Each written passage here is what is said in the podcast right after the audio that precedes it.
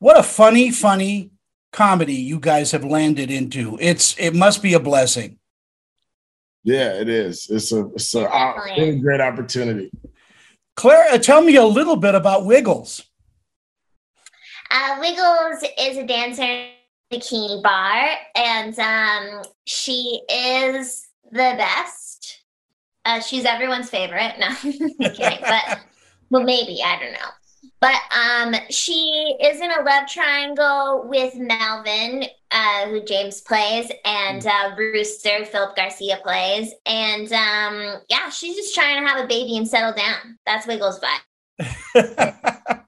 uh, James, uh, I'll tell you what, your character uh, certainly has a ton of layers to him. Uh, tell me a little bit about Melvin and and you know, getting this role must have been a godsend.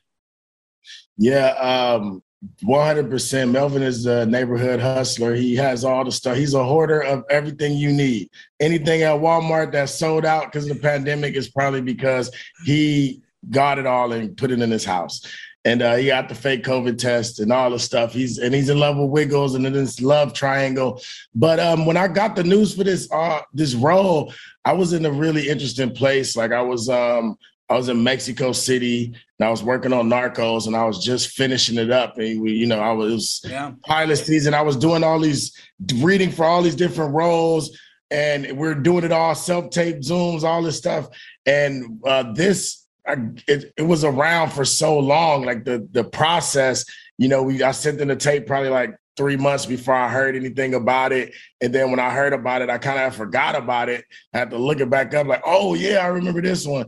And it was kind of like I only did one tape. That was it. It wasn't no callback. It wasn't no none of it. It was just that one audition. So it was it was different. It was different than all the ones I was used to, you know. And um, yeah, but I was excited to be able to work with Greg Garcia because I heard so many great things about him. Yeah, he's an amazing writer. He's an amazing uh, uh, uh, observer of humanity, if you will. Uh, yeah. Clare, tell me a little bit about how you get into character. Is, is is there a certain method you use?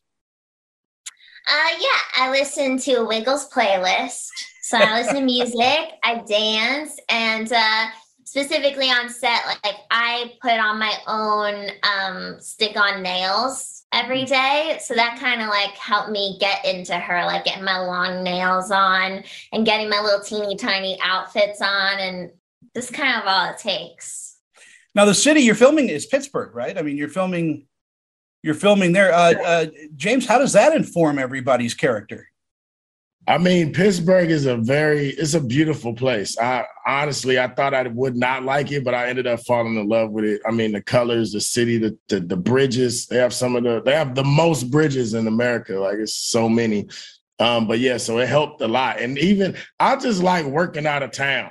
Yeah. Like nobody want to work in town. Like you leave town, there's a lot that comes with it. So it it helped feel your character because you're not at home, you're not around your family, you're really in this this world.